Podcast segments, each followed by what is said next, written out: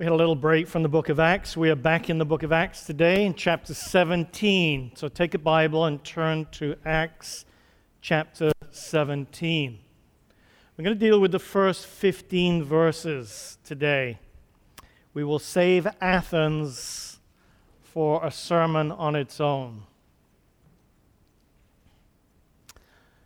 You can see the map up there. Maybe you have maps in your Bible. And this is Paul's second missionary journey that we're talking about. And um, he's been in Philippi. We're going to Thessalonica and Berea today. And in a few weeks, we will be in Athens. Wouldn't you love to visit Greece? Uh, just getting on the internet and seeing these places kind of is a great thing to do when it's raining and cold outside. Let's, uh, let's pray before we get into God's word. Gracious God, we thank you for your holy word. It is the word of God, and I pray that we'll be able to understand a little bit of what that means this morning. So, Lord, may we, be, may we listen, may we apply through the Holy Spirit to our lives. In Jesus' name we pray. Amen.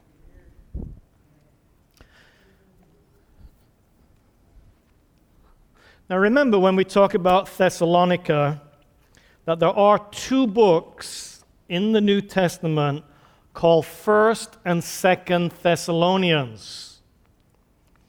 So, we might possibly look at a few verses in those books a little bit later. But as we get to our scripture here in chapter 17, it says, When they, that's Paul and Silas, at least Paul and Silas, had passed through Amph- Amphipolis and Apollonia, they came to Thessalonica, where there was a Jewish synagogue. Now, this is something that we have seen as a recurring theme in the book of Acts. The Apostle Paul, even though he's commissioned to reach the Gentiles with the good news of Jesus, often the way he will do that is through a Jewish synagogue. In Philippi, there wasn't one. So, where did they go? To the riverside. That's the substitute if there is no synagogue. But here there is a Jewish synagogue. And in that Jewish synagogue, obviously, you would have Jewish people and you would have some non Jewish people too. So Paul would go there on a regular basis.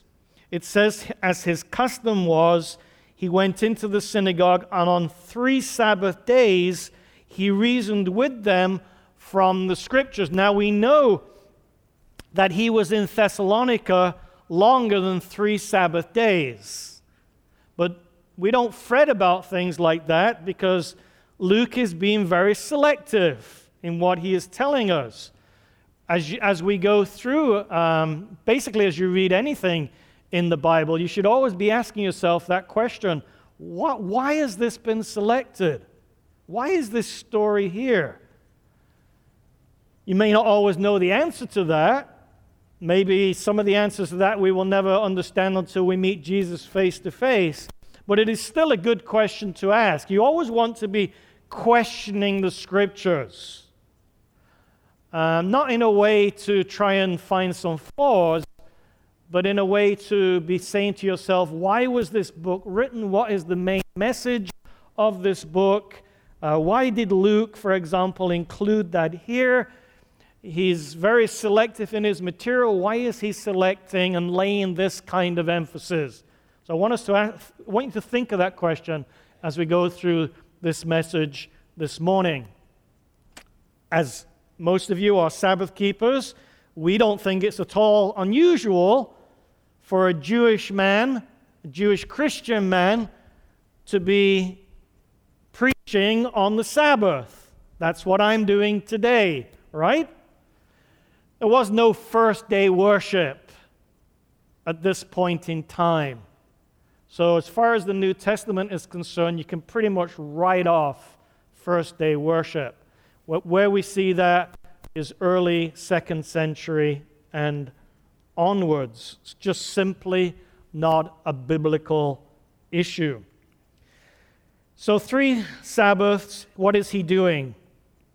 In this translation, it says he reasoned with them from the scriptures, explaining and proving that Christ had to suffer and rise from the dead. Now, why does Luke include that? I think there's a number of reasons that are going to be very important to this message this morning. The Word of God has to go.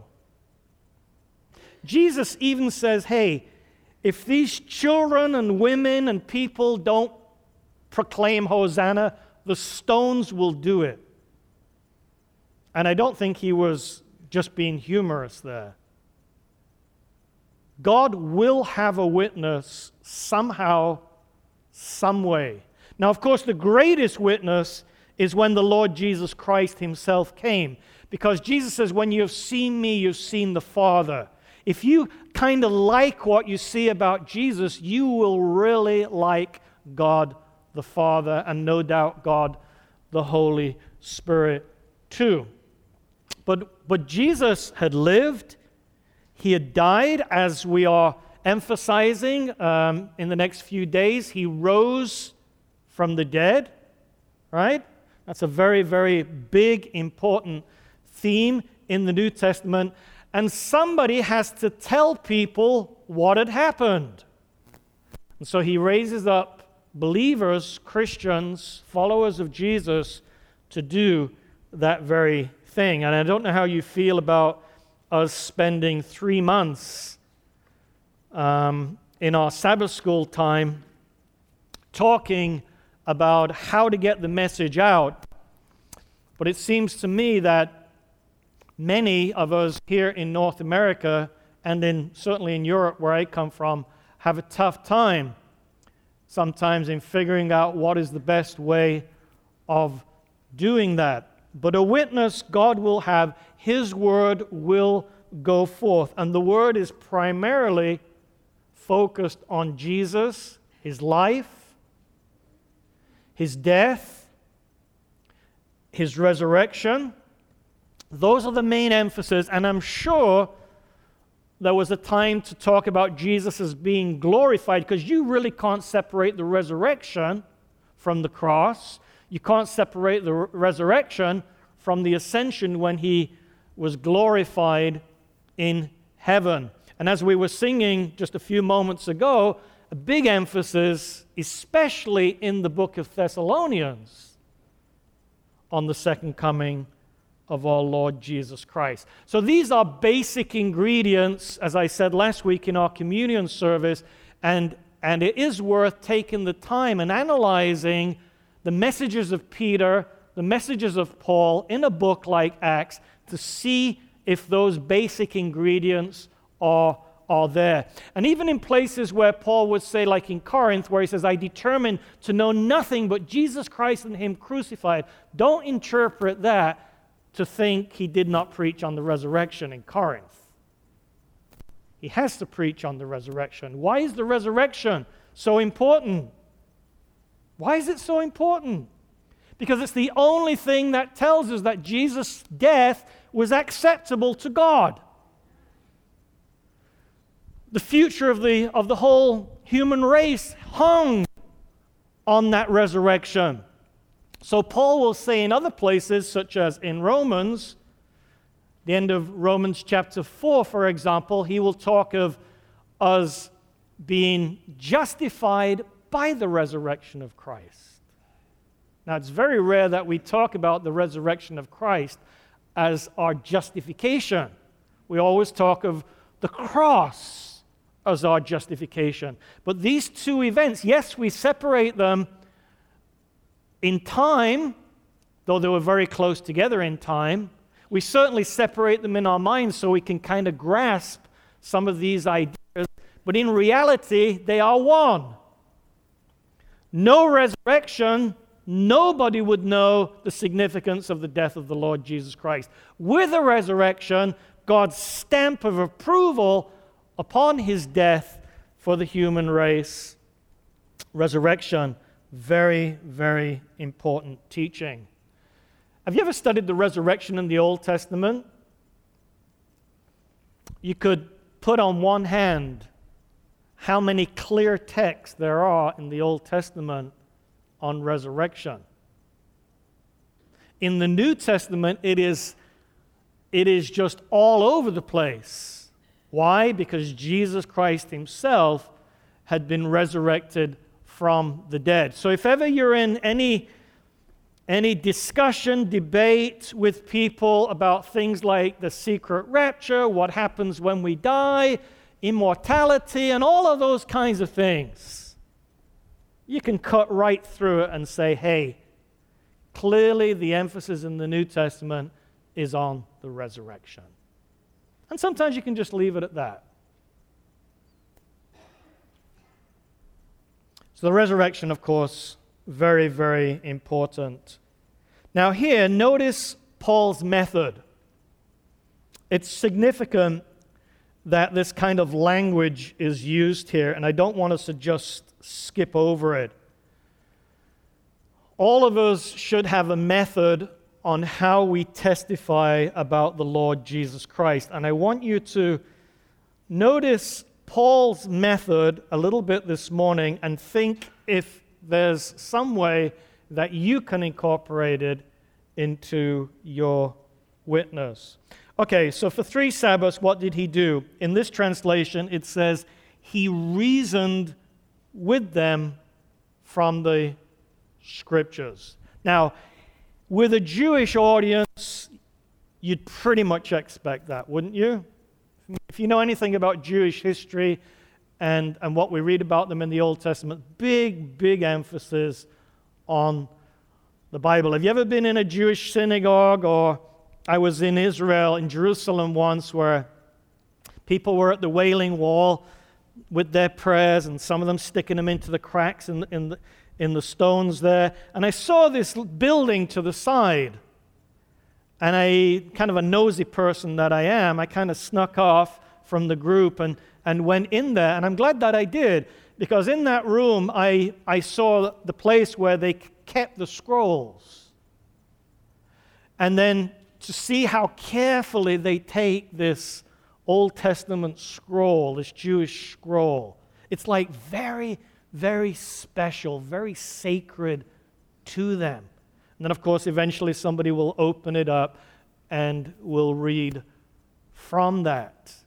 So we would expect someone like Paul to be reasoning, or at least using the scriptures, but would we expect him to reason from the scriptures, explaining and proving that the Christ had to suffer? You see, the way Christianity is, as most of us know it, is well, I believe in Jesus. Well, good for you. Where's the evidence? Here, we're seeing the evidence. No, he's not, Luke is not telling us all the text that Paul used. He's not giving us a full picture of that, but he is using loaded words here like reasoning, appealing, explaining, proving. Now, proving, uh, that's a word I don't use very much. Because people tend to pounce on you when you use the prove word. We can prove creation. We can prove evolution. Really? Get out there and try it with people who maybe know a little bit more than you do and see where you get. But the evidence, yes, I feel comfortable with that.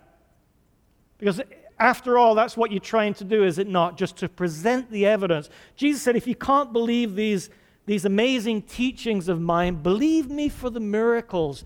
There's the evidence. The man is blind, now he sees. He could not walk, now he walks. Who's doing this? God is doing this. Who's he doing it through? He's doing it through me. I'm the Messiah. So here Paul is reasoning, he's explaining, he's proving that the Christ, which is another term, it means the anointed one, is the Messiah. That's the point. This is something that the Jews and probably lots of non Jews had been looking forward to. Lots of different ideas on the Messiah in the first century. Sometimes the rabbis would talk about two Messiahs. They'd see perhaps some evidence for a, for a suffering Messiah. They certainly would see lots of evidence for a victorious, military, triumphant Messiah. So maybe they'd come up with the idea of two Messiahs. We don't believe that, do we? We believe in one Messiah, the Lord Jesus Christ, but two sides of the coin first century, a suffering Messiah who ultimately would pay the supreme penalty of death for the human race, but would rise from the dead. So death had been conquered. That's the significance, or one of the most important points about the resurrection. Everything that was under the law, Satan, and death has now been dealt with at the cross. As I said last week, those who believe in the Lord Jesus Christ are transferred out of that realm into another realm. Where there was death in the old realm, now there is life. Not just abundant life, but eternal life. You're, you, you are allowed to say hallelujah at this point. because that's the appropriate response where there was sin in the old realm, that's where some of us, all of us, used to be, right? And I know some of you struggle with that if you are goody two shoes brought up in a Seventh day Adventist home. But you have to come to it, you have to face this reality some point in your life. Christ saves us from sin and he brings us to righteousness. So you see this transfer Old stuff is done away with. And that's why it's such a poor way of living your Christian life. If you're focusing all the time on your imperfections, God, in His wisdom, has chosen to not change your body and the tendencies of your body towards sin. He has chosen not to change that until when? until Jesus Christ returns or until you die physically. Yes, we are encouraged to rise above these things. Yes, we have the anointing of the Holy Spirit, power of the Holy Spirit to live above these things. But it's where you lay your focus that will determine the kind of Christian that you become. So if the focus is laid on Jesus, on the Jesus of the resurrection, the one who has brought us from the old life into the new life, there is little time to dwell upon your imperfections. Dwell on your imperfections, and the focus is all wrong. Satan has you where he wants. Yes, I know he can't take your salvation away, but he can make you what? A sadventist and not a gladventist. The only way to possibly be a gladventist is to focus on Jesus. Specifically on what? Well, you can focus on his perfect life for you. I'm sure Paul preached a lot on the life of Jesus. Most of these people would know nothing of where Jesus was born or anything about his life. Yeah, they've heard rumors, uh, they've, heard, they've heard secondhand things, but they weren't necessarily there in Jerusalem to see these things to hear about these things, to know about from the apostles. So they're getting this message first time. So I'm sure that Paul must have chosen specific things in the life of Jesus to at least show he was a perfect Messiah. And then, of course, spending a lot of time on the death of Christ, the significance of that, and then, of course, this emphasis on the resurrection. And sometimes, and we'll see this when we go to the message on Athens, as soon as the word resurrection was mentioned, you get division. Of course, some believed it, many did not believe it. And in, in some of these places in Greece where they were high on philosophy, philosophizing, that's not our business to philosophize. I'm not saying there's not a place for it, but our primary business is to expound the scriptures. The, spirit, the scriptures are clear enough to lead a man to salvation. So here's a method that Paul used all the time through his ministry. You'll never understand a book like Galatians, a book like Romans, unless you can understand that this man is reasoning things out. He is, he is laying his argument. In a sense, he's like a lawyer, a good lawyer, who can win the case in court. I mean, what's the, what's, what's the lawyer to do? To walk into court? Well, he's good looking, he's got a $1,000 suit on, and he just puts his hands in his pockets and he says, Judge, jury, my client is innocent. Let him off. Does it work that way? He has to reason his case. It's not about what he looks like or what he sounds like. Yeah, that might be icing on the cake, but that's not where the action is. The action is when he, he reasons his case out. He lays the evidence out there to convince the judge or the jury that the client is innocent. That's what Paul is doing when he talks of the cross and the resurrection. This Jesus I am proclaiming to you is the Messiah, he said. All right, what kind of reaction did he get? First, Luke tells us of a positive reaction.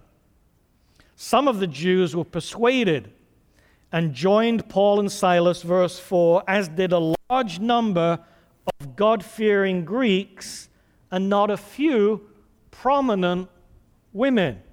Now, if I was a lady listening to this, this proclamation of the Word of God, I would want to know why does Luke emphasize women? See, that's something you could easily skip over, but it's included for a reason. And it's not the first time.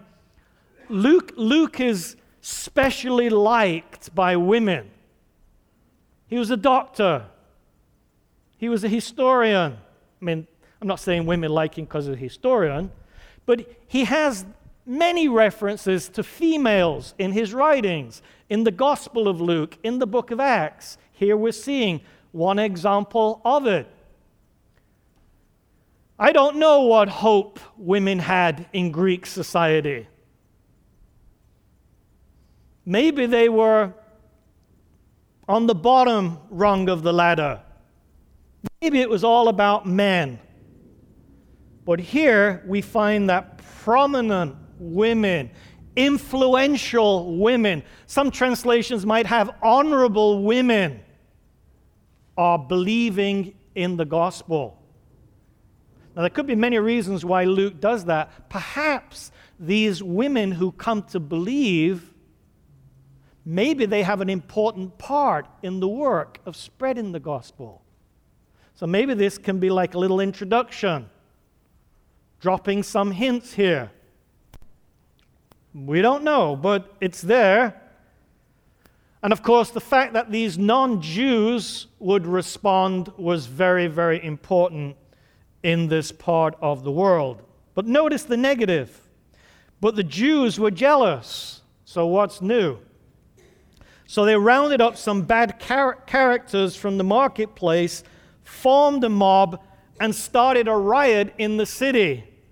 Now, when Karen is asking me for titles of sermons, I was very tempted to put in Rent a Mob. But I thought, no, that's not really what the emphasis that Luke is trying to give, but it is catchy, don't you think so? Rent a Mob. I also had another one about um, a bucket with, with no bottom. But I thought that would just confuse everybody if if I use that one. So we went with Noble Berea as the title of this sermon. But we haven't got to Berea yet. But here's the negative reaction Jews were jealous. They rounded up the bad characters. They formed a mob. They started a riot in the city. If you cannot refute someone's arguing, argument, then beat up on them if you can. So they rushed to Jason's house in search of Paul and Silas in order to bring them out to the crowd. Now, poor Paul and Silas have been really, um, Paul especially, beaten up in Philippi. Do you remember that? When we talked about that a few weeks ago? So his body is still hurting. He doesn't need any, any more of that stuff. So they couldn't find them, verse 6 says. They dragged Jason and some of the other brothers before the city officials, shouting, These men, they've caused trouble all over the world. Wow, you talk about exaggeration. All over the world. And now they've come here, and Jason has welcomed them into his house, and they're all defying Caesar's decrees, saying that there is another king, one called Jesus. And when they heard this, the crowd and the city officials were thrown into turmoil, and then they made Jason and the others post bond and let them go. Poor Jason, he's in big trouble because he is hosting people like Paul and Silas. And it tells me that the message of the gospel, if it's presented correctly, is a powerful and in many ways a, deci- a decisive um, message, a message that can divide people, a divisive, that's the word I was looking for, a divisive message. Do you remember when Jesus was here? He says, Don't be surprised if, if mother, father, or son or daughter go against you because you followed Jesus, because you believe in this stuff. Satan, we're in a warfare. Satan is, is on the attack. And, and all the warning, all the red flags go off in Satan's head. Does he have a head? I don't know. But all the red flags go off when somebody comes in and proclaims the Lord Jesus Christ. And that's what we're finding here. We've found it many times in the book of Acts. This persecution, this tribulation, this suffering, praise God, it didn't really fall on Paul and Silas on this occasion. They were trying to take it out on Jason. But the point is, they have to move on. The seed has been planted. It kind of looks a little bit negative when I read these verses, but, but remember on the positive side, first and second Thessalonians. Let me show you from that book how positive it can be. We were talking earlier this morning about planting seed in our witness, and Anne, Anne McLean uh, mentioned about uh, we never know down the road what kind of seed can be born. So we have seen some positive response uh, in a few verses to the witness of Paul in, um, in Thessalonica here. Now I want to take you to the actual books. First Thessalonians, the first chapter.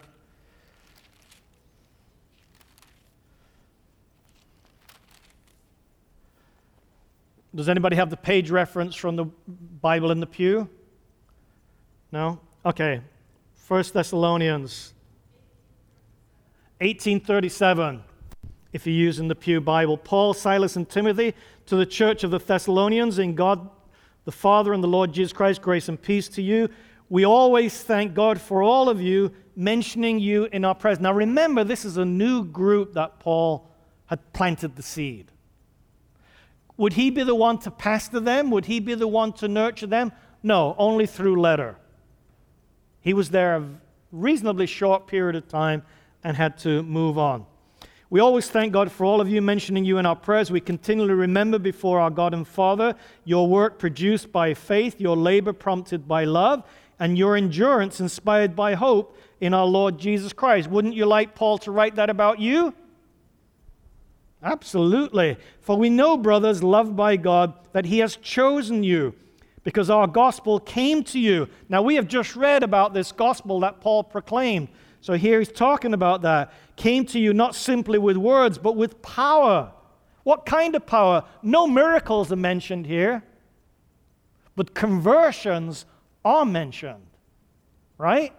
Not a few believe these Greek men, these, these Greek women, these Jews with the Holy Spirit with deep conviction. You know how we lived among you for your sake. You became imitators of us and of the Lord in spite of severe suffering. You welcomed the message with joy given by the Holy Spirit. And so you became a model to all the believers in Macedonia and Achaia. So, Anderson Church, you are a model for all the sister churches. Wouldn't that be a great thing to hear? The Lord's message rang out from you not only in Macedonia, and Achaia, your faith in God has become known everywhere. Therefore, we do not need to say anything about it, For they themselves report what kind of reception you gave us. They tell us how you turned to God from idols. So these were idolaters, not the Jewish ones, but the Greeks were, to serve the living and true God and to wait for his Son from heaven, whom he raised from the dead. See how he gets the resurrection in? Jesus, who rescues us from the coming wrath. So, not all negative in Thessalonica. Now we go on to super positive in Berea. As soon as it was night, verse 10, the brothers sent Paul and Silas away to Berea, and on arriving there, they went to the Jewish synagogue. Same, similar setup, Jewish synagogue in both cities. I assume similar message by Paul, but a very different response. Now, the Bereans were of more noble character than the Thessalonians, for they received the message with great eagerness and examined the scriptures every day to see if what Paul said was true.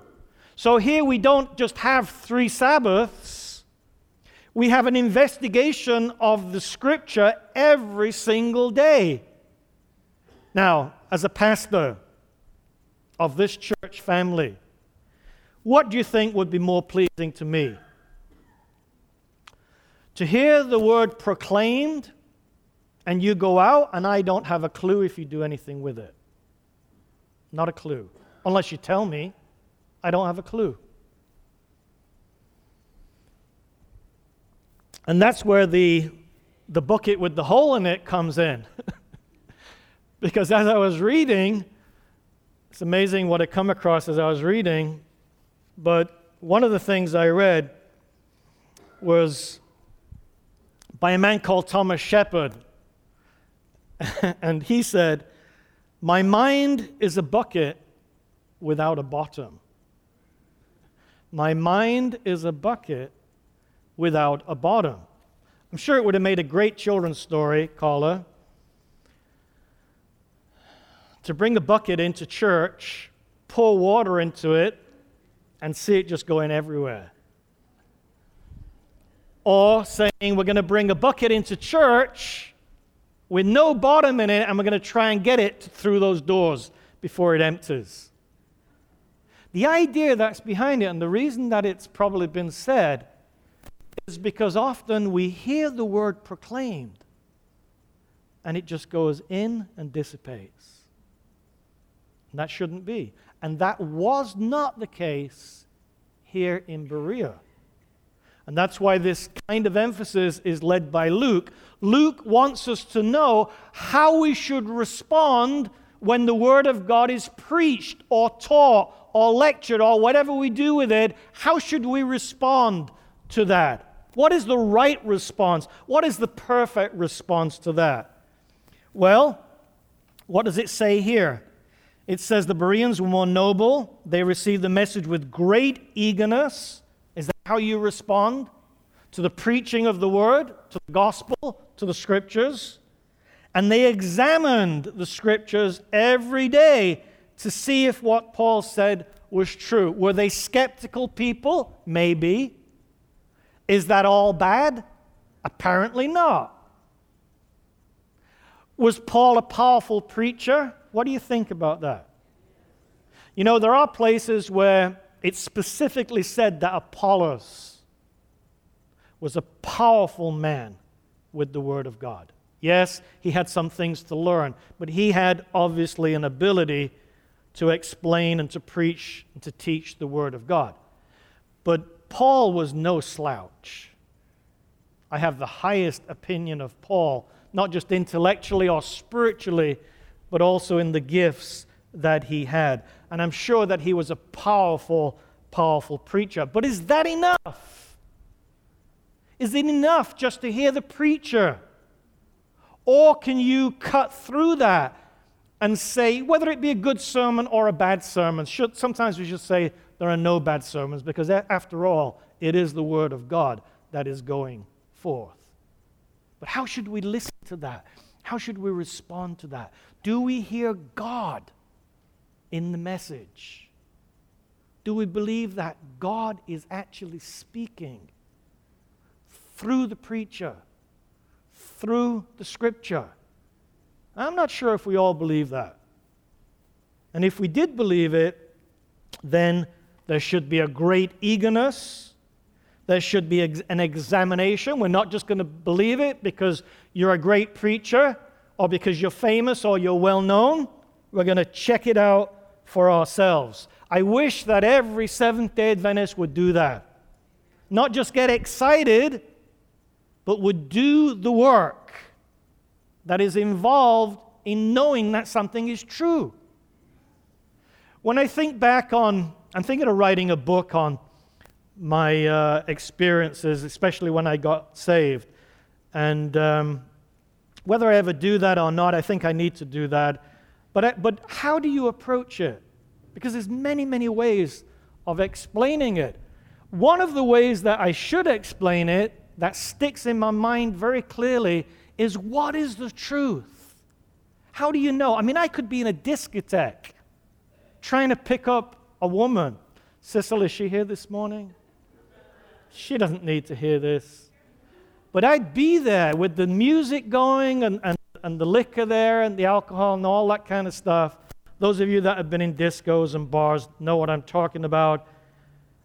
Now, this is the work of the Holy Spirit, but I wasn't saved. I wasn't converted for sure. But God's Spirit was working on me.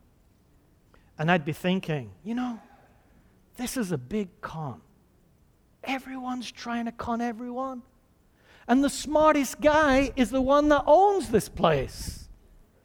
And he's taking my money. And all that kind of stuff would go through my head. And I tell you, in, in a, my own weird way, this was a quest of searching for God. Or it was, maybe a better way, it was God working in my mind, drawing me away from these things. And, and one of the first things in doing that is to question it.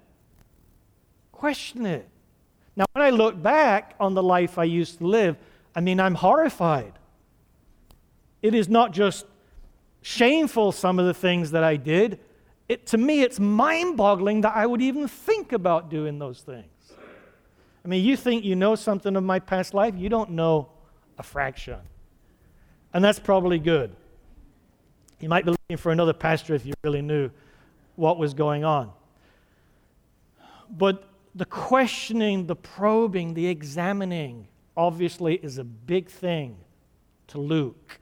He's hearing many accounts of the life of the Lord Jesus, but he's doing the work to write the book of Acts and get it right. Well, it says that these Bereans were what? They were noble. Noble. I don't know why it says noble character here. In the Greek, it just says they were noble. It's a nice word that we don't use very often because they did the right thing. They received the message, they were eager, they examined it every day to see if it was true. Many of the Jews believed, as did also a number of prominent Greek women. There it is again. And many Greek men. So there's the positive response. It's an example for all of us. It's not just revival and reformation, Acts chapter 2, as an example for us, or the great reformation and revival with Cornelius, great example for us. But this painstaking, probing, examining should be a part of all of our lives. And if you if you've kind of got tired of the Bible you're using, then jazz it up a little bit. Get another translation. I saw one of our members, uh, I think it was Russ, come in with a big, thick Bible a couple of weeks ago. ESV it had on it. And that's a translation that I was, a Bible that I was thinking of buying myself. He says, How do you like it? He says, Really good. Kind of got excited about it. That's the way it should be with the Bible. If you're bored with the Bible and you're bored with the Word of God, watch out. That's a scary thing. Ask God to change you in the way that you respond to these things. When the Jews in Thessalonica learned that Paul was preaching the Word of God at Berea, they went there too, agitating the crowds, stirring them up. The brothers immediately sent Paul to the coast, but Silas and Timothy stayed at Berea. The men who escorted Paul brought him to Athens and then left with instructions for Silas and Timothy to join him as soon as possible. So we will end up in Athens next time we meet. I don't believe it's acceptable that any one of us has a mind like a bucket without a bottom. It's a graphic way of putting it, isn't it? We should be open, flexible to whatever God's voice says as it comes through in the preaching, the teaching, or the reading of the Word of God. Don't be like those negative Jews who were jealous. Prejudice, old ways, customs of doing things. There's lots of baggage that can get in the way. God wants us to be open minded but not naive, right? So we have the example of the Bereans. They listened, they responded, but they checked everything out to make sure it is so. And today, we have tremendous resources to help us. Of course, the most important is to have the Holy Spirit in your life and to just say, Lord, here's a passage I don't understand. Is there anything wrong in doing that? Is there anything wrong with admitting your ignorance to the Almighty God? But I want to understand. It's your word. I need to understand it. Don't be surprised if the Holy Spirit gives you understanding. But be aware of what the tools are, what the resources are out there. Check translation with translation. Most, most of us don't know Hebrew, most of us don't know Greek. You can still have a powerful experience in the Word of God, whether you know those things or not. Be like the noble Bereans. Let's pray. Gracious God, we thank you of course, we thank you for what your Spirit did in the lives of Paul and Silas and Timothy and others in the book of Acts. And Lord, we thank you for what you're doing in our lives too. We praise you and we thank you for that. But Lord, we want to be strong, powerful Christians, and we have this example of these noble Bereans who listened, who searched, and eventually embraced the truth in your word. Help us to do the same thing. Let's not rest on our laurels, but always be learning. And when new light comes, may we embrace it. In Jesus' name we pray. Amen.